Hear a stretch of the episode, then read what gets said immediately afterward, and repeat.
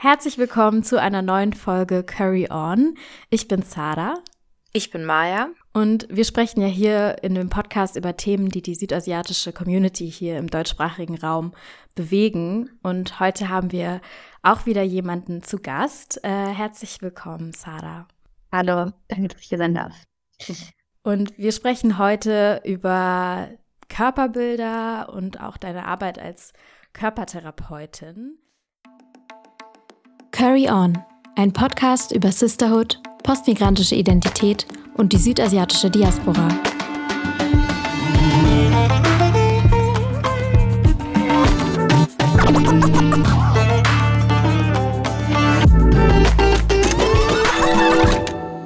Curry On. Genau, äh, mein Name ist Sana und ich arbeite als ähm, Körpertherapeutin in somatischer Körperarbeit ähm, genau. Und ansonsten ähm, bin ich so in NGO noch eingestellt, studiere. Wir haben ja am Anfang, damit wir unsere Gästinnen immer auch ein bisschen kennenlernen, immer noch so drei kurze Fragen sozusagen. Ähm, ich stelle mal die erste Frage. Wenn du für den Rest deines Lebens nur ein Gericht essen könntest, was wäre es? Ähm, ich glaube, ich habe die Frage schon mal nachgedacht und ich habe vorher immer mit Alugobi geantwortet. genau. Okay, gute cool. Wahl.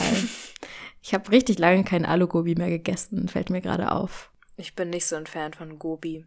Für unsere äh, Menschen, die das vielleicht nicht verstehen, Alugobi sind Kartoffeln und Blumenkohl. Ähm, in unserer ersten Folge reden wir schon darüber, dass so pakistanische Gerichte häufig sehr simple Namen haben und einfach aus den beiden Hauptzutaten benannt werden. So auch Alu Gobi. Ja, stimmt. Dann ähm, die zweite Frage wäre, welche Musik hörst du, um dich gut zu fühlen? Oder welche Art von Musik? Mm, schnelle, energetische. Und es ist dann entweder so, weiß ich, Kawali mag ich richtig gerne, aber auch ähm, so Grime und Drill Rap, also Hauptsache energetisch. Voll cool. Witzig. Aber auch so der, der Kontrast von mhm. Gravali dazu. Ja, Habt, voll. Hab, hast du viel Gravali so in der Kindheit auch gehört? Um, ja, ich bin, glaube ich, damit schon aufgewachsen und dann irgendwann kam es wieder und dann habe ich gemerkt, äh, ist eigentlich echt ja, krasse Musik, die irgendwie so fast in Vergessenheit geraten ist. Genau. War cool. Ja, wir haben jetzt nämlich ähm, angefangen, so eine Playlist zusammenzustellen. Also jetzt ist es keine Ravali-Playlist, bisher zumindest noch nicht, ähm, wo wir mal so South Asian Artists, also ähm, und deren Musik oder Musik, die wir cool finden oder spannend finden, irgendwie mal zusammenzustellen. Und ähm, ich weiß nicht, ob du sonst noch, wenn dir sonst noch irgendjemand einfällt, der auf diese Playlist rein könnte, dann sag auch gern Bescheid. Aber wir wollten die dann jetzt auch mal öffentlich teilen und dann mal auch Musiktipps sozusagen aus, aus der Community sammeln und das mal zusammenstellen. Richtig coole Idee, auf jeden Fall. Werde ich reinhören, muss ich auch schicken. cool. Dann fügen wir das auf jeden Fall hinzu. Gut, kommen wir zur letzten Frage. Ähm, welchem Klischee oder Stereotyp über Südasiatinnen entsprichst du nicht. Ich glaube, ich kann vielen Klischees nicht so gut entsprechen, weil ich die Sprache nicht so perfekt spreche, habe ich den Eindruck. Ähm, genau. Und jetzt bleibe ich so ein bisschen außen vor. Interesting. Okay, dann danke dir fürs Beantworten der Fragen. Und wir wollen ja heute über Körperbilder sprechen und was sozusagen auch alles so in unserem in unseren Körpern verankert ist, wie wir damit umgehen. Ähm, und ich hatte ja schon eingangs erwähnt und du hattest auch gesagt, dass du ähm, als Körpertherapeutin arbeitest. Äh, ich glaube, also ich konnte mir darunter am Anfang auch nicht so richtig was vorstellen. Vielleicht kannst du mal erzählen, ähm, was genau du da eigentlich machst und wie du vielleicht auch selber dazu gekommen bist. Gerne. Ähm, ja, das erste Mal, als ich das gehört habe, dachte ich auch an was ganz anderes, als ich Bodywork gehört habe. Und, ähm, und was da passiert, also somatische Körperarbeit ähm, ist ein großer Begriff. Ich habe das nach dem Panterei-Approach gelernt, aber viele Ansätze. Ähm, genau, und ich kann es nur für mich beschreiben. Ähm, Aber bei mir würde ich sagen, ist Ziel, dass wir es ähm, durch die Sessions lernen, ähm, über den Körper, aber auch über so Verbindungen zwischen Körper, Geist ähm, und emotionaler Ebene, was man durch Gesprächsverhaltenstherapie vielleicht nicht so ähm, begreifen könnte. Und ähm, Ziel ist auch, Erfahrungen herzustellen. Ne? Und äh, wir arbeiten zusammen, es ist keine Massage. Ähm, sagen, der Practitioner arbeitet mit dem Klienten zusammen, man kommuniziert viel, man spricht erst, man beginnt jede Session mit einem Gespräch, mit einem Kennenlernen, einem Kennenlernen, was über das Problem sozusagen in Anführungszeichen hinausgeht und ähm, legt sich dann auch was fest, was man gerne erreichen möchte zusammen.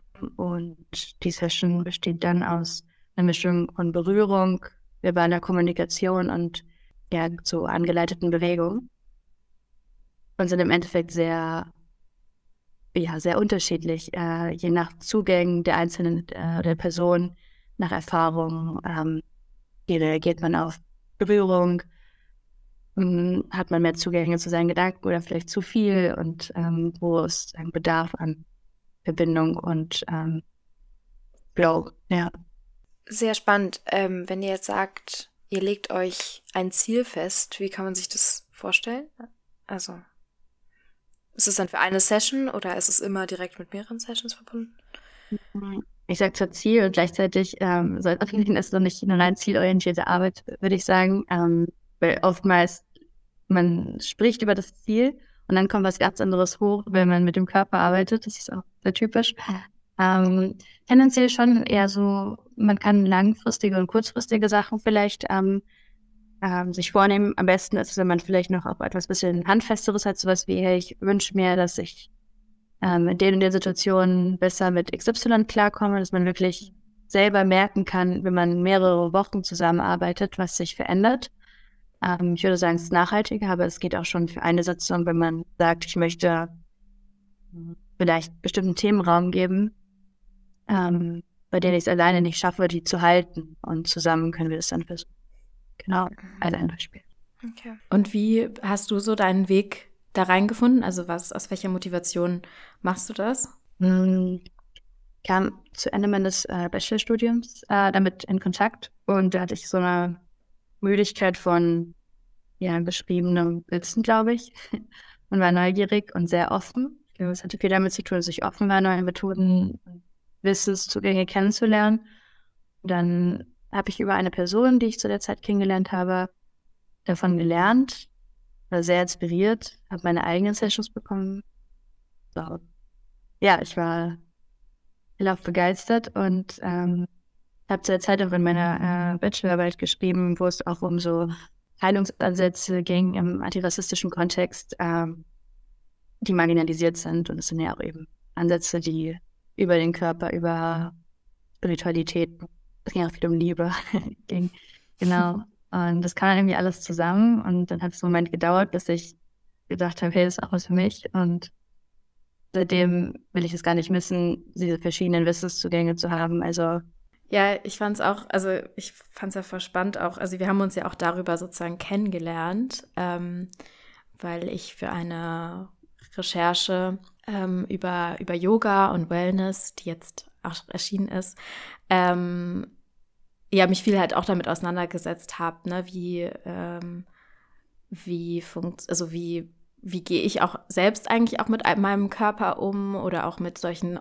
Sachen wie Wellness und Ruhe und ähm, was ist da irgendwie, also was spielt da alles so mit rein? Und war dann ja auch bei dir in einer Session und ich finde auch, man kann das gar nicht, also wenn man das so hört, findet, also du hast es schon sehr gut erklärt, finde ich, also dass man schon ganz gut sich das vielleicht ein bisschen vorstellen kann, aber ich glaube, es ist dann doch nochmal was anderes, wenn man es dann auch ähm, macht. Und ich kann es auf jeden Fall empfehlen, mal auszuprobieren, weil es, glaube ich, schon noch mal irgendwie noch mal ein bisschen eine andere, ja, einen anderen Zugang einfach ähm, so erlaubt. Und ich fand es auch sehr, ja, also ich habe da auch sehr viel draus gezogen, so nachhaltig aus, auch. Ja, und ich finde es halt, also gerade irgendwie auch spannend, wie, weil ich selber zum Beispiel auch gar nicht so ähm, gewohnt war oder gewohnt bin, halt, dass auch so viel äh, Aufmerksamkeit irgendwie auch auf mich und meinen Körper irgendwie auch gelegt wird. Oder wie sich jetzt, wie, also auch so dieses typische, ich meine, gut, klar, wenn man beim Arzt ist oder so, dann fragst du irgendwie auch so, ja, wenn ich jetzt hier drauf drücke, tut das weh oder so, aber das ist halt in so einem sehr klinischen, kühlen, äh, irgendwie so, wir müssen jetzt sofort irgendwie eine Lösung finden für das Problem Rahmen. Und ähm, das fand ich halt vor allem irgendwie voll spannend, dann auch zu merken, dass ich gar nicht so, ähm, ja, dass man einfach diese Fragen gar nicht so oft gestellt bekommt. Das ist ein guter Punkt, ähm, den du da sagst, weil manchmal ist es echt simpler, als man denkt. Also es, es klingt alles sehr magisch, was es auch ist, aber gleichzeitig sind es eben die simplen Fragen und dieses simple Handauflegen, also irgendwie geschultes, intuitives Handauflegen, was es ganz vielen Menschen einfach sehr selten geschieht. Und dann sind spezifisch, ehrlich, aber auch mutig gestellte Fragen, ähm, die können dann schon sehr transformativ sein, wie du sagst, weil sie sonst einfach nicht mhm. Teil des Alltags sind. Also, ihr müsst es natürlich jetzt auf jeden Fall nicht teilen, wenn es nicht irgendwie gewollt ist, aber ähm, mich würde jetzt schon interessieren, was es so für Fragen sein könnten oder was es auch für dich, Sada, für Fragen waren, also Sada, meine Schwester, für Fragen waren, ähm, die dich da vielleicht berührt haben. Mm, ich glaube, was mich, äh, also ich habe mich ja so ein bisschen darauf eingelassen, eigentlich eher so aus dem Gedanken heraus, ich mache das jetzt irgendwie gerade für meine Reportage und ich schaue mir das jetzt mal an und so weiter. Und äh, wir hatten uns ja davor schon einmal kennengelernt und das war halt auch schon irgendwie so sehr, ich hatte das Gefühl, wir waren schon irgendwie so relativ vertraut miteinander, obwohl wir uns eigentlich noch gar nicht so gut kannten, weil wir halt auch irgendwie super viele Überschneidungspunkte irgendwie haben so. Und ähm, dann habe ich mich irgendwie voll drauf einlassen können und Fragen, also ich glaube, das sind gar nicht, also es waren jetzt gar nicht so außergewöhnliche Fragen oder so, sage ich mal, sondern dass man halt einfach so diesen Raum hatte, dann ähm, auch wirklich einfach mal so mitzuteilen, wie es einem gerade geht, was, einem, was mich gerade beschäftigt, ähm, was mich gerade überfordert und womit das vielleicht auch zusammenhängt oder so zu erkennen, dass das auch gewisse ähm, ja, so Sachen sind, die sich vielleicht schon länger auch durchziehen und sich gerade halt irgendwie besonders äußern. Und ja. Mhm. Ähm, ich glaube, grundsätzlich, was ich für mich gelernt habe, ist, dass, also, dass ich mich immer wieder daran erinnere, den Unterschied zu machen zwischen diesem mutigen Fragen stellen und Comforting, weil ich glaube, wir sind gewohnt aus dem Alltag, in so Freundschaften, dass man Comforting da ist, was ja auch voll wichtig ist, äh, was aber nicht meine Rolle sein soll. Ähm, ja, ich glaube, also, so würde ich dann nicht diesen Lerneffekt haben für die Session, sondern dieses mutige Fragen stellen, meine ich damit, dass ich vielleicht, vielleicht sagst du mir, also nicht du jetzt in dem Fall, aber eine Person, bin voll traurig, aber was ich wahrnehme auf vielen Ebenen, auf der körperlichen, irgendwie auf einer emotionalen, was einfach zwischen uns sozusagen kreiert wurde, dass vielleicht eigentlich wütend bist. Und dann vielleicht genau diese Frage zu stellen, bist du wütend, ähm, auch wenn du das gar nicht artikuliert hast. Und dann aber auch, ähm, wenn du sagst, nein, davon wieder abzuweichen. Aber ich glaube, immer wieder in so einen Austausch zu kommen, dem zu vertrauen, ähm, was auf den ganzen anderen Ebenen über der ähm, ja, verbal artikulierten ähm, vorhanden ist. Ähm, ja.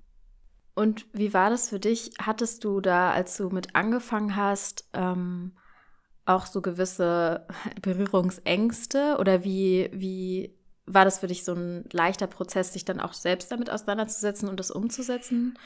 Ähm, vor allem auch so dieses körperliche Arbeiten oder wie war das für dich? Also ich glaube, ganz am Anfang hätte ich niemals gedacht, so dass ich so eine Arbeit ausführen würde, aufgrund von so, ähm, glaube ich, Erwartungshaltungen, die an mich mein Leben lang reingetragen worden sind. Ähm, darüber hatten wir auch mal kurz gesprochen, ne? Also was, was auch so eine Arbeit bewertet wird von vielleicht Familie oder ja, aus äh, kulturellen Gründen. Ähm, aber dann, als ich anfing, ging das total smooth und hat sich angefühlt, als würde ich was tun, was Sinn ergibt. Und ich habe ähm, genau viel äh, in der Ausbildung, aber auch ähm, ja in, in Beziehung darüber gelernt und ausprobiert und wurde ermutigt, das auch zu lernen und ähm, habe die ganzen Verbindungspunkte gesehen zwischen den verschiedenen Zugängen. Also es war nicht nur diese Körperarbeit, sondern für mich hing das mit ganz vielen verschiedenen Traditionen zusammen und, und Zugängen. Und es hat mir fast sehr leicht, also es hat einen ganz neuen Zugang zu Körpern gegeben, nämlich einen Zugang, der nicht geprägt ist von ähm, Normierung, sondern von ja, Sensations, so Körperempfindung und ähm, kann dann in der Arbeit komplett anders Körper wahrnehmen. Das finde ich total befreiend. Ähm, ja, ich finde, da machst du ein total spannendes Fass auch nochmal auf, über das wir auch sprechen wollten. Ähm, und zwar über Körperbilder und mit welchen Körperbildern wir auch so aufgewachsen sind. Ähm, und auch darüber, wie sich das vielleicht auch nochmal ähm, unterscheidet oder nochmal eine sehr eigene Erfahrung ist, die halt ähm, Menschen, die, also Personen of Color einfach machen, ähm, in so einer weißen Dominanzgesellschaft in Bezug auf ihren Körpern, in Bezug auf ihren Körper. Ich würde aber sagen, wir fangen vielleicht erstmal damit an, einfach uns zu fragen, mit welchen Körperbildern wir so aufgewachsen sind. Oder vielleicht auch an dich direkt, Sada, die Frage, wie ähm, war das für dich, als du aufgewachsen bist? Was für einen Bezug hattest du zu weiblichen Körpern vor allem, vielleicht auch vor allem? Ja, vielleicht so für den Kontext. Ich bin in einem deutsch-pakistanischen Haushalt aufgewachsen. Hab von beiden Familien irgendwie auch viel mitbekommen. Sehr weiße Umwelt und genesen. Ähm, und eine Sache, die ich immer jetzt wieder in Reflexion feststelle, ist, dass ähm, so unterschiedlich die irgendwie sind, ähm, ich von beiden Seiten sehr unverkörperten Umgang mitbekommen. Was ich damit meine, ist, ähm, dass der Körper vielleicht eher als Last ähm, betrachtet wurde, als etwas, was man vielleicht ne, irgendwie ähm, kontrollieren, regulieren kann und muss. Man viel auf Menschen so in äh, weißen Westen hört und ähm, das ähm, war auch nicht unbedingt so ein netter Umgang, also so, sowohl nicht auf Sport als auch nicht auf Eindruck, als auf irgendwie Ausdruck gelegt wurde. Es war einfach so, der Kaffee war nicht so relevant. Ähm, und deshalb hat es auch ein Weilchen für mich gedauert, dann damit in Kontakt zu kommen. Da hat eben diese Arbeit mir persönlich sehr viel geholfen. Und diese weiblichen Körperbilder, ja, ich denke, da gab es nicht wirklich so Vorbilder, wo ich sagen würde, wenige Menschen um mich herum haben wirklich glücklich gewirkt in ihrem Körper. Also ich glaube niemand. Ich kann mich an niemanden erinnern. Es gab Hass wurde entweder implizit oder explizit artikuliert. Ähm, ganz viel 2010er, also wurde 2000er Schönheitsideale von einfach extrem dünn sein. Und ähm, genau, also wir hatten ja darüber schon mal gesprochen, aber dieses Thema von ähm, Shaming, auch so in der pakistanischen Kultur. Ich glaube, mir wird einiges erspart, weil ich einfach, wie gesagt, nicht so perfekt Urdu und Punjabi spreche, aber es ist einfach nicht höre, was über einen gesagt wird. das ist ein bisschen absurd, ne? Aber dennoch ähm, immer wieder Thema war, dass irgendjemand ab- oder zugenommen hat. Hm. Und es halt um Bilder ging von Körpern, nicht darum, wie es einem im Körper geht, ja. War das bei euch ähnlich? Also. Ähm, ja und nein. also ich kann auf jeden Fall viel von dem, was du sagst, ähm, sehr gut nachvollziehen oder habe es auch ähnlich erlebt. Ich finde es total spannend, dass du dass du wahrgenommen hast, dass es so ähm, unverkörpert ist irgendwie in beiden, in so den, den beiden ähm, Community, sag ich mal, wo du dich jetzt so umgeben hast. Ähm, weil ich doch auch immer den Eindruck hatte, dass sehr, sehr viel Aufmerksamkeit auf meinem Körper liegt. Das fand ich auch spannend an dem, was du, Sarah, davon gesagt hast. Nicht im Sinne von so einer Achtsamkeit, dass ich jetzt selber irgendwie auf meinem Körper achte, sondern halt im Sinne von so einer unangenehmen Aufmerksamkeit, sei es jetzt irgendwie ähm, ja, halt auch schon irgendwie Belästigung, die man ja leider auch irgendwie als weiblich gelesene Personen häufig erfährt. Oder auch, ähm, ja, diese Kommentierung von irgendwelchen Antis zum Beispiel. Ähm, oder auch einfach dieses ständige, also zumindest bei mir war das, bin ich sehr, sehr froh, dass ich das jetzt so langsam hinter mir lassen kann, dieses ständig damit auseinandersetzen, auch wie sich der Körper verändert hat und wie, ähm, oder verändert und wie mein Körper aussieht und sowas. Ähm, also ich hatte das Gefühl, da ist sehr viel äh, Denkleistung von mir reingeflossen irgendwie in dieses Thema. Ähm, genau. Was aber finde ich total spannend ist, in dem Kontext auch, dass es ja eigentlich in diesen Communities man ja auch viel so eine Tabuisierung davon eigentlich erf erfährt. Also es ist, ich habe viel drüber nachgedacht, ich habe mir viel anhören müssen, aber ich habe nie das zum Thema gemacht, trotzdem. Ich weiß nicht, Sarah, wieder Sarah, meine Schwester. was, was denkst du drüber? Wie, wie siehst du das? Ähm, ja, ich, ich verstehe auch, was du meinst, weil ich empfinde es auch so, wie du das gesagt hast, es ist schon ähm, viel um Körperform und irgendwie Veränderung von Körper und halt so dieses Aussehen von Körper ging. Und das ist aber halt genau auch das, was ich nicht, was ich nicht meinte sozusagen vorhin, sondern halt tatsächlich um halt dieses Körperempfinden und wie äußert sich etwas in deinem Körper und wie fühlst du dich gerade in diesem Moment und was, also dass die, die Aufmerksamkeit darauf sozusagen gelenkt ähm, war und dieses, ja, ähm, Body-Shaming und halt dieses ständige Kommentieren auch von, also ich, ich kann mich da an wirklich unzählige Momente erinnern, wo irgendwelche Leute dann halt auf dich zukommen und einfach sagen, ach, du hast aber schön, du bist, hast abgenommen, wie schön, oder ah, du hast irgendwie, du siehst aber, ähm, wie man bei uns so schön sagt, healthy, also gesund aus, was einfach nur irgendwie so dir äh, sagen soll, dass du zugenommen hast. Ähm, oder auch immer so ein Thema war halt, ich bin halt relativ klein. Ähm, oder ich bin ziemlich klein.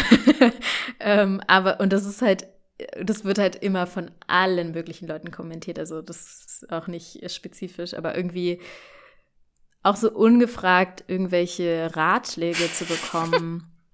ähm, ja, eine Person aus meiner, aus unserer Familie, die mir immer gesagt hat, dass ich ähm, rohes Ei in Milch verrühren soll ähm, und das würden, würde irgendein Model trinken und wenn ich das trinken würde, dann würde ich wachsen.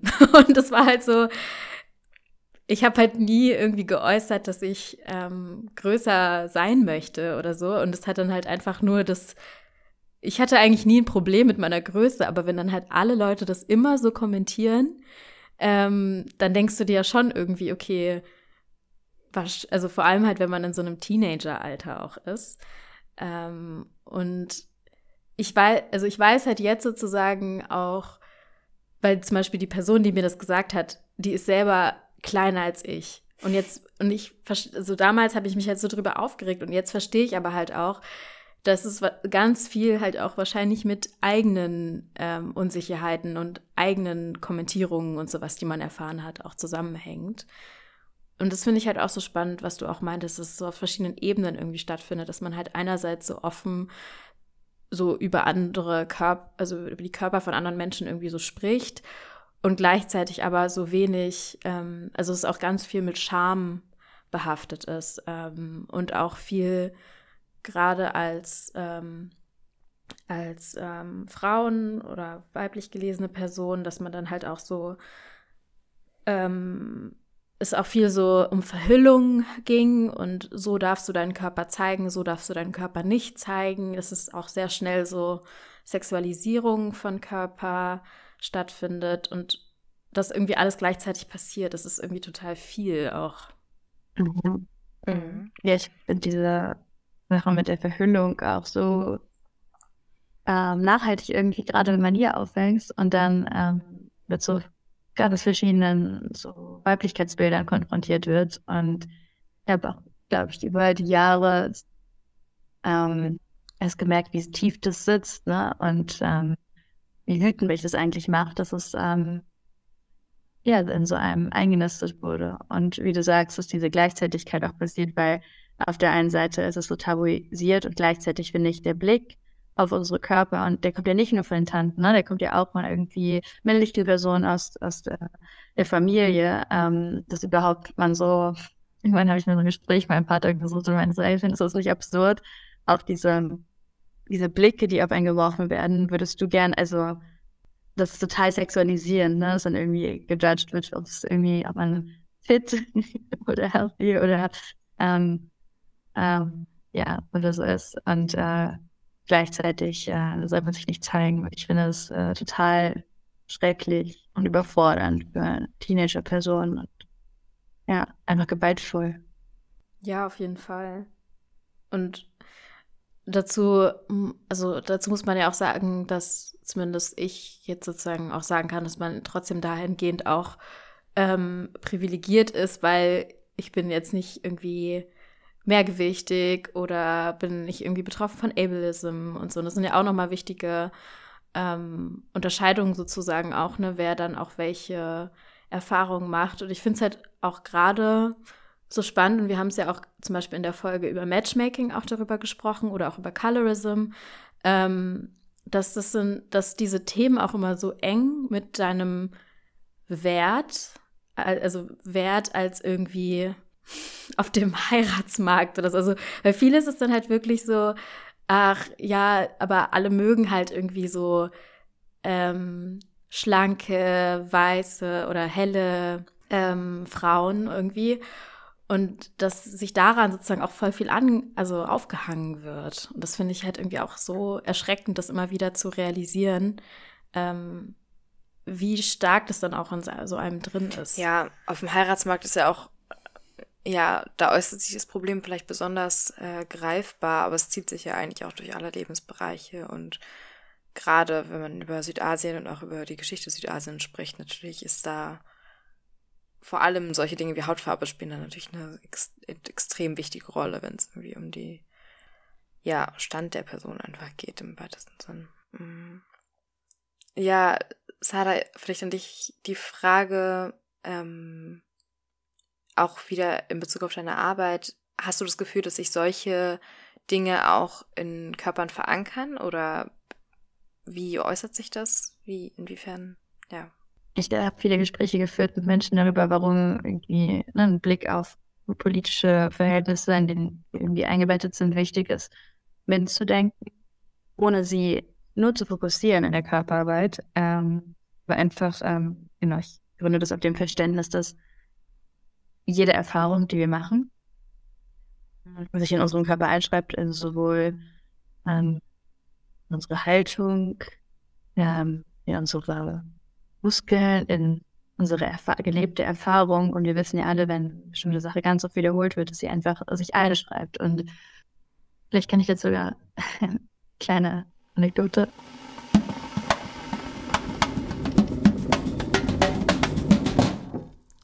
Spill the Jai. Ähm, die ich äh, in Pakistan irgendwie beobachtet habe und was für mich so signifikant hängen geblieben ist. Und zwar, immer wenn ich in Pakistan war und nicht wirklich so viel mitbekommen habe, weil alle haben durcheinander geredet, ich habe versucht, was zu verstehen, aber nicht so viel. Und dann blieb mir einfach übrig, auf die Körperhaltung der Menschen zu gucken und wie sie miteinander irgendwie agieren. Und ich würde sagen, es ist im Taxi noch extremer als hier, aber aufgrund von so Klassen, Kastenunterschieden, ähm, so Gender, ähm, das so, so einfach war für mich zu verstehen, wer wer in einem Szenario war, einfach aufgrund, wie die Menschen ihre Gebärden, ihr Gesicht ähm, gehalten haben, wie sie andere Leute angeschaut haben. Und da wurde es so ähm, glasklar, dass ähm, unsere Beziehungen und Machtverhältnisse sich in unseren Körper einschreiben. Und dazu gehört natürlich irgendwie ähm, ja, eine Klassenzugehörigkeit, ähm, Geschlecht, ähm, als auch irgendwie ein rassifizierter Körper, ähm, in dem wir durch den Alltag äh, gehen und ähm, ob das jetzt ist, dass man jeden Abend darauf achten muss, irgendwie nach Hause zu kommen, wenn man eine dunkle Gasse lang läuft oder wenn man ständig mit ähm, Racial Profiling rechnet, ähm, oder im Gegenteil, man sowas nie machen muss und immer mit erhobenem Haupt irgendwie durch die Straßen gehen kann.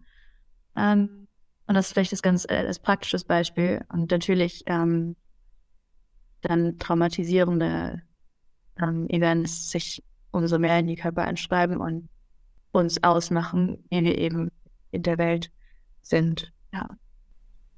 Voll wichtig, ähm, auch das nochmal so zu hervorzuheben. Und ich fand auch, also du hast, hattest mir ja auch von Anfang an erzählt, dass du halt auch mit diesem, mit so machtkritischem Ansatz auch arbeitest. Ähm, wie nimmst du das wahr, wie das auch aufgenommen wird oder was sind das dann auch für Menschen, die dann zu dir kommen? Sind es auch Menschen, die vielleicht ähm, zum Beispiel rassifiziert sind oder andere Formen von Diskriminierung oder so erfahren?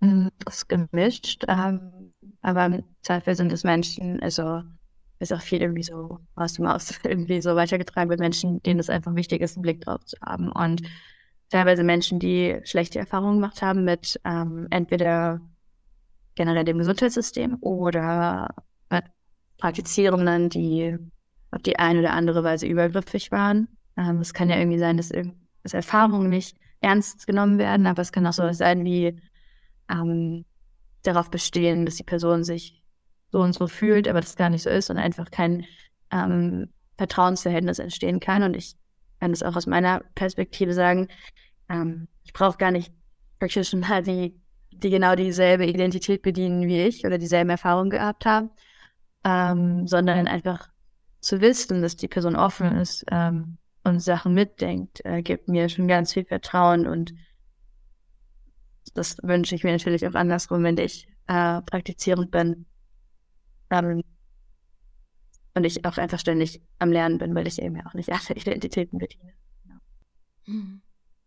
Ja, voll wichtig. Ich finde es total spannend, wie du ähm, darüber sprichst, was dir auch Vertrauen in dieser Arbeit gibt. Ähm, weil ich finde, dass so in diesem allgemeinen oder in dieser Debatte um Therapie oder so geht es immer darum, wie man, wie in dem, in dem äh, äh, Phrasing der Patient quasi, wie der im Vertrauen zum Therapeuten aufbaut oder so. Und ich finde es ganz, ganz spannend zu sehen, dass sich da anscheinend auch schon grundlegend, ähm, also was irgendwie auch unterscheidet oder äh, es eine andere Haltung irgendwie gibt da, ähm, wenn man halt von so einer Gleichzeitigkeit von beiden Seiten irgendwie ausgeht.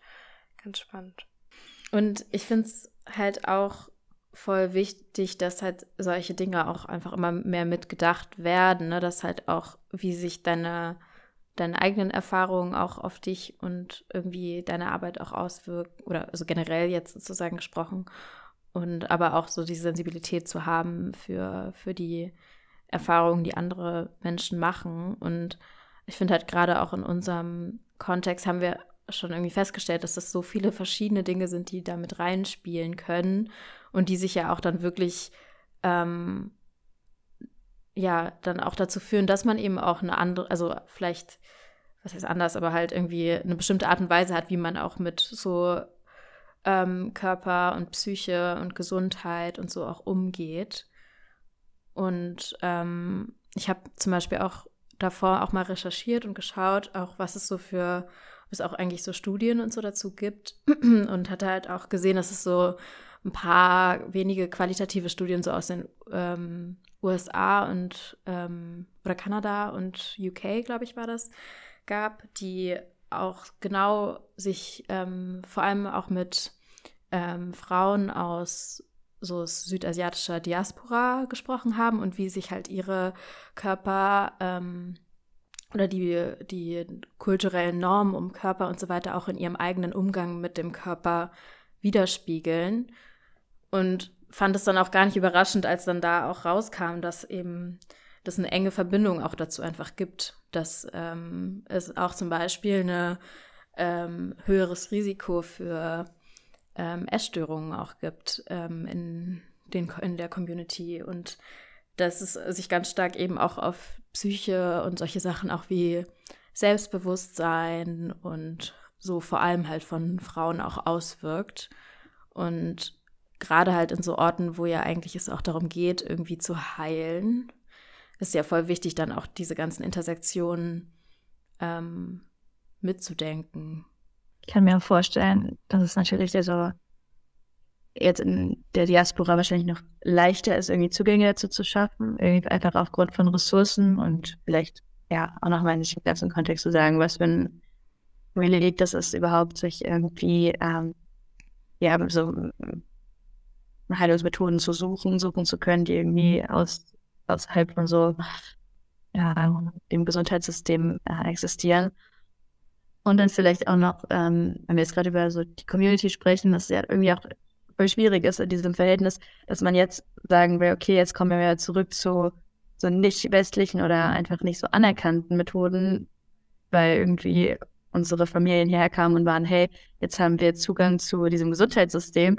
Also ich, dass dann sozusagen ein bisschen zwischen den Stühlen steht und es auch vielleicht schwierig ist, Menschen davon zu überzeugen, weil es ja erstmal mega ein Fortschritt irgendwie ist, dass man diesen Zugang hat, den man davor gar nicht hatte. Und jetzt soll man wieder, ja, ähm, davon abwenden. Genau. Mhm. Ja, ich finde es auch super spannend, weil ich habe ähm, auch so ein bisschen äh, recherchiert natürlich im Vorhinein und ähm, ich habe natürlich auch meine obligatorische TikTok-Recherche gemacht. ähm, Finde ich nämlich immer sehr spannend, wie solche Themen auch so auf sozialen Netzwerken einfach aufgearbeitet werden. Ähm, und äh, auch, ich habe auch so richtig gemerkt, wie in mir drin auch so ein bisschen so eine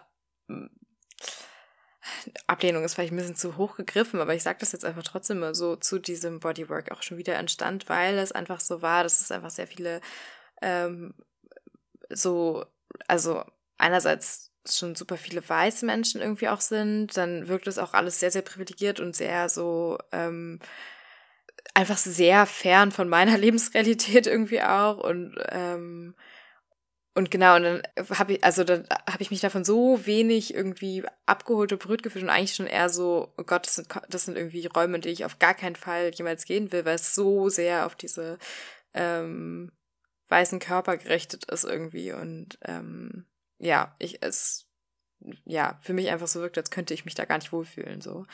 Ähm, ja, das war meine Erfahrung. Wie machst du auch solche Erfahrungen im realen Leben und nicht auf TikTok? oder, äh, oder bist du vielleicht auch konfrontiert mit diesen Bildern, die aufgrund von ähm, Medien existieren? Voll. Also ich habe auch, glaube ich, schon gut Stunden damit verbracht, mich dann nur so aufzuregen oder ähm, irgendwie Sinn damit, also zu verstehen, was da eigentlich passiert. Ähm, ich versuche ein bisschen davon abzurücken, weil ich einfach nach der Zeit für mich verstanden habe, dass es nicht der Platz ist, an dem ich sein will, sein kann.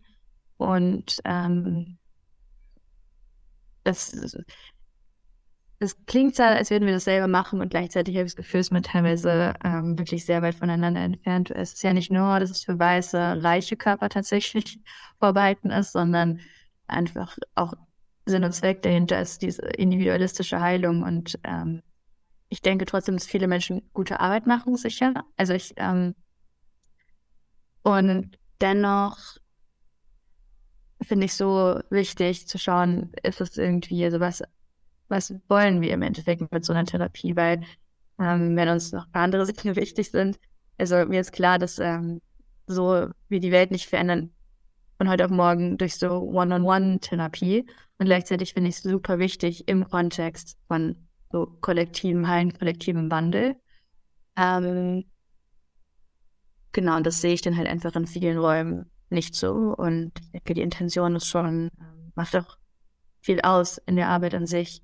Und wir benutzen vielleicht ähnliche Wörter, aber ne, wenn eine Person Heilung sagt und die andere Person Heilung sagt, dann kann es natürlich was anderes bedeuten. Und ähm, ich glaube, es ist einfach gerade super gute Zeit, um diese Begriffe zu benutzen, weil Menschen so lustig danach sind. Ähm, es ist eine sehr gute neoliberale Lösung, ähm, sich die Seilung zu kaufen. Ich finde es unnormal, wie teuer teilweise Angebote sind, dass es nicht reflektiert wird, dass es sich so gut einbetten lässt in diese Logik. Das ist so jetzigen Neoliberalismus und dass es aber so gut verkauft wird und ähm, ja, irgendwie das dieses Self-Care-Narrativ wird dann immer so, aber nein, aber es ist doch voll wichtig, sich um sich zu kümmern. Aber ich habe das Gefühl, dass es in so eine Richtung geht von, ja, ähm, man denkt dann umso weniger an andere auch. Also so, dass, ich glaube, das ist auch ein mhm. großer Kritikpunkt. Also es, geht gar nicht um eine Verbindung mit anderen, sondern darum, dass Menschen irgendwie ein bisschen besser klarkommen. Und ich einfach nicht so sinnvoll. Ja, da sind wir inhaltlich auch schon fast so ein bisschen bei Saras Recherche ähm, zum Thema Yoga und Kolonialismus, beziehungsweise wie dekolonisiert man Yoga. Wir verlinken euch das natürlich auch in den Show Notes, ähm, dass ihr da auf jeden Fall nochmal reinhört, weil das natürlich auch, das, da geht's, da macht Sada nochmal ganz viele verschiedene ähm, Fässer auf und hat auch lange dran gearbeitet, also es lohnt sich auf jeden Fall, da mal reinzuhören. Ähm, und da gibt's auch ein Interview mit unserer Mama, was irgendwie auch natürlich, weil es ja auch meine Mama ist, mich sehr berührt hat. und da ist es auch, finde ich, spannend zu sehen, weil Sada auch mit ganz vielen anderen Yoga-Teachern spricht und so und auch mit anderen Leuten, die jetzt im entferntesten Sinne irgendwie auch in diesem Wellness und Self-Care ähm, in dieser Branche irgendwie arbeiten. Und Mama sagt am Ende irgendwie, ja, für mich ist halt einfach ähm, mir tut es gut, auch wenn ich mit anderen Leuten zusammen mir was Gutes tue und so dieses, ähm, dieses nicht so stark individualistische habe. Und dann habe ich auch gedacht, dass es so ein ganz anderes Verständnis davon vielleicht auch ist. Und ohne das jetzt irgendwie, das ein, ohne das bewerten zu wollen, also überhaupt nicht mit der Sache, aber es ist halt so, es ist halt, genau, ein enormes Privileg, sich halt überhaupt so auf sich selbst gerichtet irgendwie ähm, heilen zu wollen oder, oder da irgendwie auf sich zu achten zu wollen. Ähm, und was du ja eben auch schon gesagt hast, und gleichzeitig wird genau das halt auch total umgedreht irgendwie und ähm, ist dann auch deswegen vielleicht auch abschreckend für jetzt Personen wie mich oder meine Mama. Ja, und ich finde, also ich meine, es wird ja jetzt sozusagen gesamtgesellschaftlich auch viel stärker diskutiert, so solche Sachen auch wie, oder solche Bewegungen auch wie ähm, Body Positivity und generell so, wie gehe ich mit meinem Körper um, wie gehe ich mit mir selbst um, Achtsamkeit, Selfcare, das sind ja ähm, einfach so sehr große und auch immer auch sehr beliebte Themen, sage ich jetzt einfach mal, so von der breiten Masse. Und dann ist natürlich auch klar, dass sich dies auch unterschiedlich auswirkt. Ne? Leute, die sowieso dann auch ähm, viel politisch arbeiten und irgendwie machtkritisch arbeiten, das natürlich auch in ihre ähm, Arbeit mit einflechten und natürlich aber gleichzeitig auch, ähm, das super kapitalisiert wird und ähm, diesen totalen, wie du ja meintest, neoliberalen Logiken irgendwie dann auch folgt, zu verkaufen, was du sozusagen auch brauchst, um irgendwie zu heilen oder um zu dir selbst zu finden oder wie auch immer man das irgendwie framen möchte. Und ich glaube auch, dass ich mich deswegen auch immer so ein bisschen davon ähm, ja so ein bisschen entfernt habe, weil ich auch immer so das Gefühl hatte, so okay, das ist so sehr individualistisch und ähm, hat auch wenig so mit mir zu tun. Ähm, aber fand es dann irgendwie auch so spannend, dann auch zu merken, okay, es hat eigentlich, es hat trotzdem viel mit mir zu tun und es hat äh, eine ganz große, also es hat schon eine Auswirkung auf mich, wie ich ähm, aufgewachsen, sozialisiert und existiere einfach ähm, darauf, wie ich auch mit meiner Gesundheit, mit meinem Körper, mit meinem Empfinden irgendwie auch umgehe. Und es liegt auch, und ich habe sozusagen die Möglichkeit und den Zugang dazu, mich damit auseinanderzusetzen und dann vielleicht auch, ja, so gewisse Dinge auch mal auszuprobieren oder zu machen, um halt äh, da auch hinzukommen. Und es ist halt, glaube ich, auch oft so, dass man sich, dass man sich dann halt auch wiederum ähm, das, also, oder bei mir persönlich war es halt so, dass ich auch mir das einmal mal eingestehen musste, dass ich so, es ist auch okay, mhm. mir jetzt diesen Raum und dieses, äh, das zu nehmen. Und es ist auch vollkommen in Ordnung, weil es so in meinem Kopf so drin war, halt so dieses, nee, das ist irgendwie alles so, so dieses Individualisierende und ich mag das gar nicht und so. Und dann schaut man halt vielleicht eher so auf dieses Kollektive und dann vielleicht doch ein bisschen zu wenig auf sich selbst. Mhm. Und das bringt einem dann im Endeffekt ja auch nichts sozusagen. Und das war für mich, glaube ich, auch ein wichtiger Step, dann sozusagen auch zu verstehen. Ich muss, es hilft mir im Großen und Ganzen schon, auch wenn ich mich dann manchmal mehr auf mich selbst konzentriere und halt auch schaue, was lösen gewisse Dinge in mir aus oder wie geht es mir gerade und so. Ähm, und dass es auch okay ist, es zuzulassen. Wie war das für dich, Sarah? Ähm, war das für dich selbstverständlich oder? Ich glaube, ich kann auch hier ähm, damit anfangen, was äh, du gerade gesagt hast.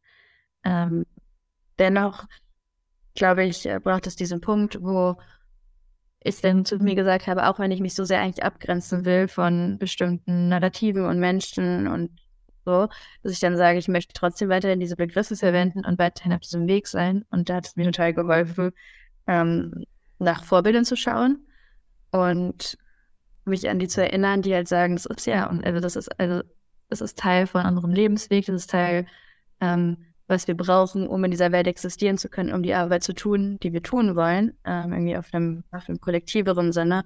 Und äh, da gibt es, also ich, ja, folge den Menschen, ähm, die in den USA zum Beispiel aktiv sind, ähm, wo ich ein bisschen den Eindruck habe von hier drüben, ähm, dass äh, diese ähm, ja, Embodied Social Justice ähm, Szene oder Awareness-Szene teilweise einfach schon bestimmte Dinge zusammendenkt, ne? Irgendwie diese äh, spirituellen und aktivistischen ähm, Fragen zusammendenkt und zu sehen, dass da Menschen gibt, die ähnliche, ähm, ja, ein ähnliches Verständnis haben. Und dann ohne den Cringe vielleicht so Heilung zu sagen oder ähm, ja, ich glaube, das ist eine Übung. Ähm, ich stelle mir das vor, ich meine, ich stelle mir das so vor, als wäre das irgendwo auch empowered oder so eine Art von Reclaiming auch, wenn man sich dann doch trotzdem ähm, dafür entscheidet und dann sagt, man macht es einfach auf die Weise, wie man es auch für richtig empfindet. Definitiv. Ja, es fühlt sich, also es hat sich die ganze Zeit richtig angefühlt, aber dann so vielleicht mein so politisch rationale Teil war immer so, oh Gott, aber was, was passiert hier eigentlich gerade? Und ich glaube, es wäre eigentlich ein Verlust zu sagen, ja, wir, wir befassen uns jetzt deshalb nicht mit uns selbst und ähm, mit unserem Wohlergehen, nur weil wir so abgeneigt sind von dem, wie es irgendwie hegemonial gemacht wird. Was ich schon sehe in manchen Kreisen, ja, dass dann irgendwie total eine Ablehnung von Auseinandersetzung mit äh, Psyche und Körper ähm, stattfindet, weil man einfach nicht zu dieser Gruppe gehören möchte. Äh, genau. Aber ja, ich denke, das war jegliche Übung. Und war das für dich von Anfang an klar, dass du da mit so einem machtkritischen Ansatz rangehen wirst? Oder hat sich das auch eher so im Prozess entwickelt? Das war klar, weil ich ähm, da gerade so, also aus, ja, aus den Reisen kam, aus meinem Studium, aus den Dingen, die mich beschäftigt haben, die mich sozusagen gefüttert haben mit all diesem Wissen. Das heißt, ich war an dem Punkt, wo ich da gar nicht mehr sozusagen nicht mehr wissen konnte. Mhm. Es war einfach vorhanden. Und natürlich hat sich das über die Jahre ähm, differenziert, vertieft und auch verändert. Zum Beispiel, ähm, so wichtig ist, ich finde zum Beispiel Repräsentation so in, in diesen Kreisen ähm, oder sich gesehen zu fühlen, vielleicht auch mit Menschen, die mir ähnlich sehen, ähm, zu arbeiten.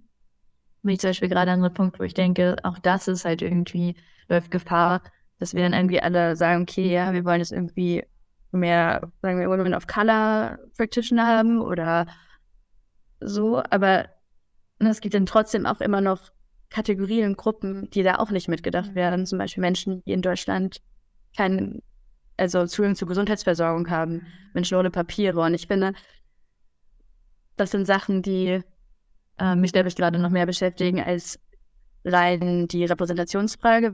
Den Raum, den du irgendwie schaffst, als einer natürlich von vielen, aber halt auch so die Möglichkeit zu haben, auch in verschiedenen Bereichen halt diese Räume auch zu haben, wo ähm, man sich eben auch so öffnen kann und eben auch solche Dinge, wenn man sozusagen Unterstützung möchte, ähm, um diese aufzuarbeiten, die auch zur Verfügung hat. Und ähm, das ist, glaube ich, gerade halt einfach auch noch das Ding, dass es halt einfach noch viel, also mangelt einfach gerade. Und ich glaube, ich hätte mich zum Beispiel jetzt auch nicht so darauf einlassen können oder mich so, so öffnen können, wenn ich nicht auch gewusst hätte, ähm, dass ja, dass du irgendwie da genau diese Sensibilität irgendwie mitbringst. Ja, das kann ich total nachvollziehen. Ähm, auch wieder so, auch nur aus eigener Perspektive gesprochen, aber auch da war das ja auch so im, Zuge von Salas Recherche. Zum Beispiel waren wir auch zusammen in einem Yoga-Studio und da war ich danach auch so, ja, irgendwie, ich habe mich zwar wohl gefühlt, aber ich habe einfach nicht den Eindruck, dass es ein Raum ist, der für mich geschaffen ist. Und das ist genau dieser Punkt, dass er halt gewisse äh, ja, Machtdynamiken vielleicht einfach ausgeblendet werden, was vielleicht für den Moment funktioniert, aber einfach nicht zu mir als Person auch passt oder zu mir einfach nicht zu meiner Lebensrealität passt. Ähm, weil das natürlich Dinge sind, mit denen ich natürlich schon konfrontiert bin alltäglich. Und, ähm, und ich finde aber schon sonst, auch wenn ich ähm, irgendwie beim Arzt bin oder so, ich merke schon, dass ich da auch viel, also dass ich auch gerade so dieses ähm, Schamgefühl und so, dass sich das schon sehr stark auch in mir drin so fest verankert hat und dass ich schon immer sehr ähm, darauf bedacht bin, irgendwie zu wissen, wie sieht mein Körper gerade aus ähm, und so die Kontrolle auch darüber zu haben, was sozusagen dann auch passiert mit meinem Körper.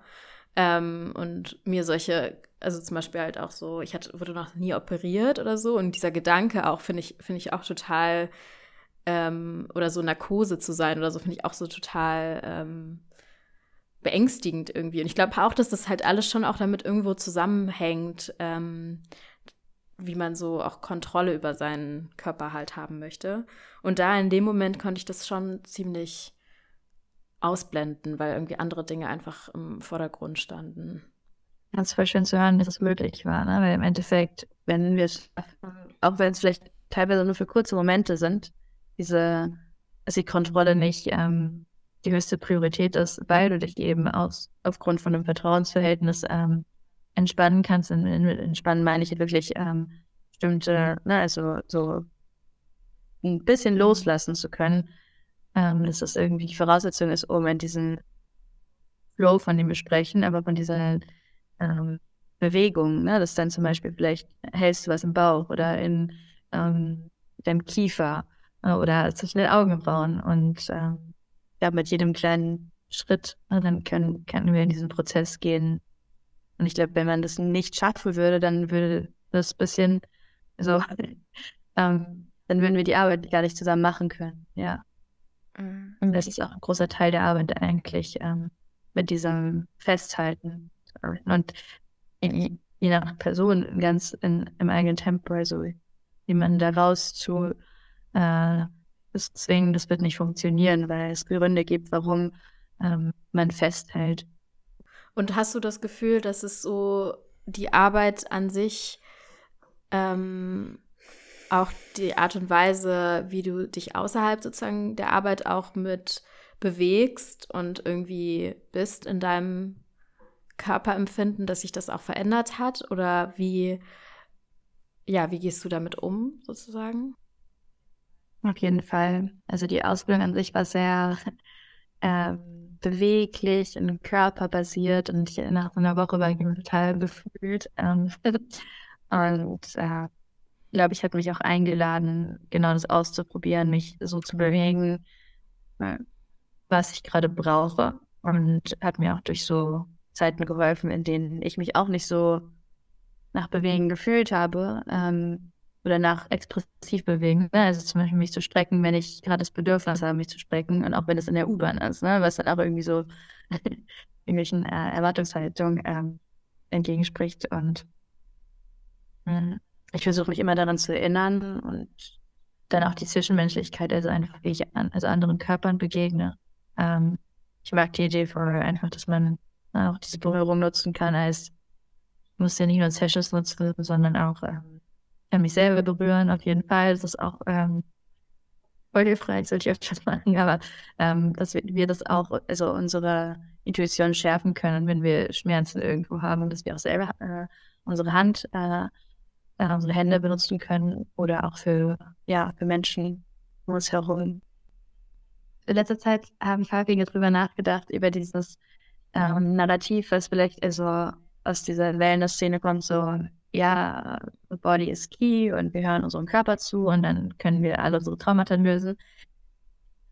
Ich glaube, so zu einem gewissen Teil stimme ich dem voll zu und ich glaube, geübtes, langsames Zuhören ähm, und Intuition schärfen ist mega smart, um ja mit, äh, mit Schmerzen, mit Krankheiten, mit äh, Leid umzugehen. Ähm, und auch dieses Innehalten, bevor man irgendwie, weiß ich nicht, einen Arzt oder Ärztin aufsucht und ähm, so gängige Maßnahmen ähm, einleitet. Und gleichzeitig denke ich aber auch, dass es auch Quatsch sein kann, weil ähm, für viele Menschen ist es eben nicht sicher, den Zugang über den Körper zu suchen. Menschen, die irgendwie mit PTSD ähm, zu tun haben oder zu kämpfen haben, äh, Menschen, die einfach nicht die Erfahrung gemacht haben, dass es äh, sicher ist, äh, mit dem Körper in ähm, Kontakt zu treten, aufgrund vielleicht von irgendwie rassistischer oder sexualisierter Gewalt und so weiter. Und da finde ich dieses Gegennarrativ, dass der Körper immer key ist, auch nicht wirklich hilfreich und nicht nuanciert, wo wir wieder beim Thema sind, was muss mitgedacht werden, ähm, um alle Menschen abzuholen.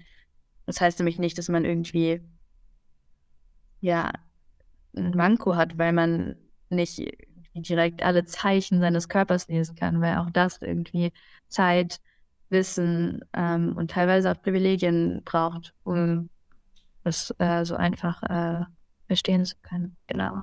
Mhm.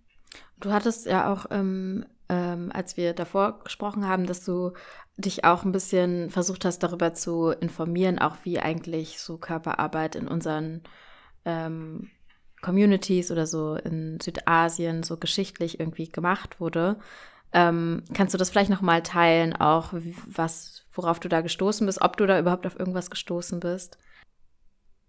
Ähm, ich finde ja gerade im Kontext von Pakistan spannend, weil es ja oft im Indien geht, ne? wenn es um so ähm, Heilmethoden geht, zumindest im öffentlichen Diskurs. Und dann wird schon, schon also, ja, in eine Schublade gesteckt und man selber sucht dann vielleicht nach äh, Zugängen, die es eben auch äh, so in pakistanischer oder jetzt in meinem Fall in Punjab irgendwie für Methoden gibt. Und ähm, ja, ich glaube, ich habe einfach viel nachgefragt ähm, in meiner Familie, was so gemacht wurde und wird. Und deutlich wurde schon sehr, dass ähm, großes Vertrauen auf äh, westliche Medizin momentan liegt, einfach aufgrund von ähm, der Prekarität, die es halt einfach gab, bevor äh, die Einzug hielt.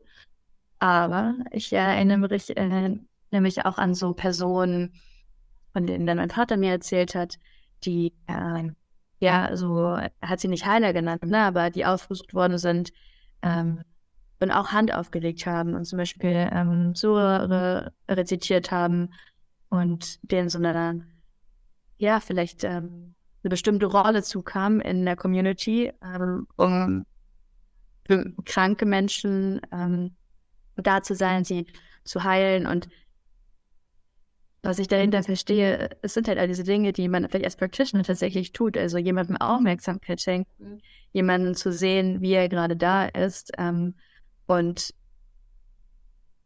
also ich glaube an so Stift und äh, ich glaube, wenn man ein bisschen durchschaut, ist es ganz ähm, einfache, ähm, ja, menschliche Grundbedürfnisse sind, die da abgeholt werden in dem Moment. Und natürlich auch der Glaube an so dieses Heilpotenzial von, von der Person und ähm, das Vertrauen und Glaube eine riesengroße Rolle spielen, ähm, habe ich dadurch ich, gelernt. Ja. Aber es ist auch schwer, wirklich viel rauszufinden, weil ich mhm. denke, ganz vieles ist ähm, so orales Wissen und Wissen von Dorf zu Dorf, es verschiedene Personen, verschiedene Praktiken, ähm, Sprachbarriere wieder, aber das, was du jetzt gerade erzählt hast, da kann, da kann, hab ich auch viel wiedererkannt. Also das ist auch das, was irgendwie ich auch kenne, irgendwie aus Pakistan oder auch von meiner Mama in Erzählungen. Ähm, und auch dieses Handauflegen ist auch was, was ich auch schon stark mit, ähm, ja, mit der Familie und der Familie in Pakistan einfach auch verbinde, weil es was ist, was, also ich habe das Gefühl, wenn ich jetzt hier irgendwie sage, keine Ahnung, mir geht's gerade nicht so gut oder so, oder ich habe Kopfschmerzen, bla bla, dann ist meistens die Reaktion Ibuprofen. also, und das ist nicht, auch nicht immer, nicht, nicht verwerflich oder so, es funktioniert ja dann irgendwo auch, aber es hat natürlich eine ganz andere ähm, Wirkung, wenn ich sage, ich habe Kopfschmerzen oder mir geht's gerade nicht so gut und dann kommt meine Tante vielleicht zu mir und ähm, schenkt mir Aufmerksamkeit, sorgt sich um mich, massiert mich vielleicht oder nimmt mich nur in den Arm oder wie auch immer. Und das ist natürlich eine ganz andere Art von ähm, Wohl- und Gutfühlen, die man dann äh, ähm, erleben kann in solchen Räumen. Und das ist, das kenne ich auch so. in Deutschland ist mir das jetzt noch nicht so häufig begegnet, auch bei Freunden oder so ist es jetzt nicht so ähm, gängig. Also immer mehr auch, aber ähm, ja. Ich glaube, es ist auch einfach Angst vor Berührung, ähm, weil ich habe irgendwie jetzt die letzten Jahre gelernt, eigentlich kann Berührung gar nicht so viel kaputt machen, aber das ist, glaube ich, die Idee, wenn man irgendwas hat, ob das jetzt irgendwie Knochen sind oder ein Hautausschlag oder einen Schmerz, dass man es eher dann die Finger von lässt, weil man könnte es ja schlimmer machen. Mhm. Aber ähm, mein Eindruck ist, wir schenken der, dem Ort der Stelle irgendwie Aufmerksamkeit, ähm, durch dahin zu atmen, äh, intentional oder Hand auflegen. Ich finde, das Gegenteil passiert, weil wenn wir das nicht tun, dann ist es dieser Teil, den wir, dem wir keine Aufmerksamkeit schenken und dann eben vielleicht so über eine Ecke halt irgendwie bei Ibuprofen, was wie gesagt nicht verwerflich ist, aber auf Dauer diesen Teil ähm, negiert und einfach sagt, ich kümmere mich eigentlich nicht um dich, ne, weil ich nicht aktiv in, in Beziehung mit diesem Teil trete.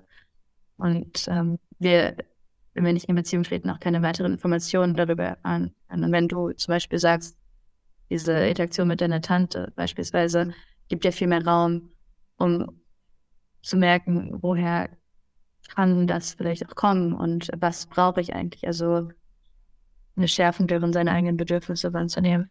Es sind ja. irgendwie so viele verschiedene Dinge, die wir irgendwie auch angesprochen haben, die auch irgendwie so miteinander wirken. Und ich finde, das ist halt auch so ein Thema, wo man ganz schnell dann auch einfach so ins Nachdenken so über äh, sich selbst und seine eigenen Verhaltensweisen und auch so Verhaltensweisen um sich rum irgendwie dann auch ähm, ja nachdenkt und irgendwie aufmerksam wird.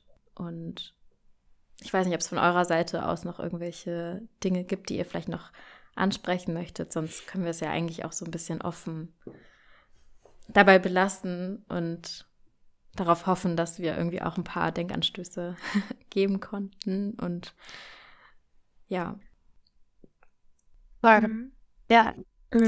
ist schon fast irritierend für mich, dass Sarah nicht noch so ein Fazit zieht. das machen wir doch eigentlich immer so. Aber ist auch okay, wenn nicht. Ist ich kann es machen, wenn du es möchtest, du. Kein Problem. Interessant, okay. Aber ist ja auch nicht schlecht, vielleicht, dass wir so offen, ambivalent und vor allem ja im Lernen bleiben. Ja, finde ich gut. Ja. Finde ich gut. Dann ich vielen danke, Dank. Genau. Wir danken dir ganz, ganz doll für das Gespräch. Es war sehr spannend, ähm, hat viel zum Denken angeregt und ja, wäre cool, auch einfach mal ein bisschen mehr darüber zu erfahren. Danke euch.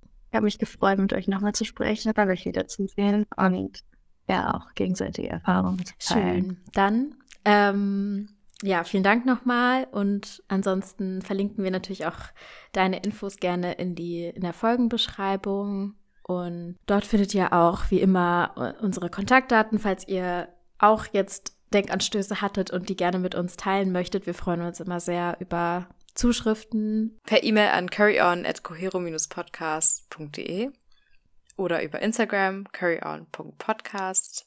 Mit demselben Handle sind wir auch auf TikTok zu finden. Außerdem, wie gesagt, hört gerne in Sarahs neue Recherche für den Deutschlandfunk rein. Das verlinken wir euch auch, ähm, das Feature unten in, der, in den Show Notes. Und wir verlinken euch auch nochmal unsere Umfrage. Uns würde es total freuen, wenn ihr daran teilnehmt und uns ähm, Feedback gibt zu unserem Podcast, äh, damit wir auch einfach wissen, ja, was wir uns so vornehmen können jetzt auch für die nächste Staffel. Ansonsten auch euch alles Gute und ähm, ja, bis bald. Bis dann. Ciao. Ciao.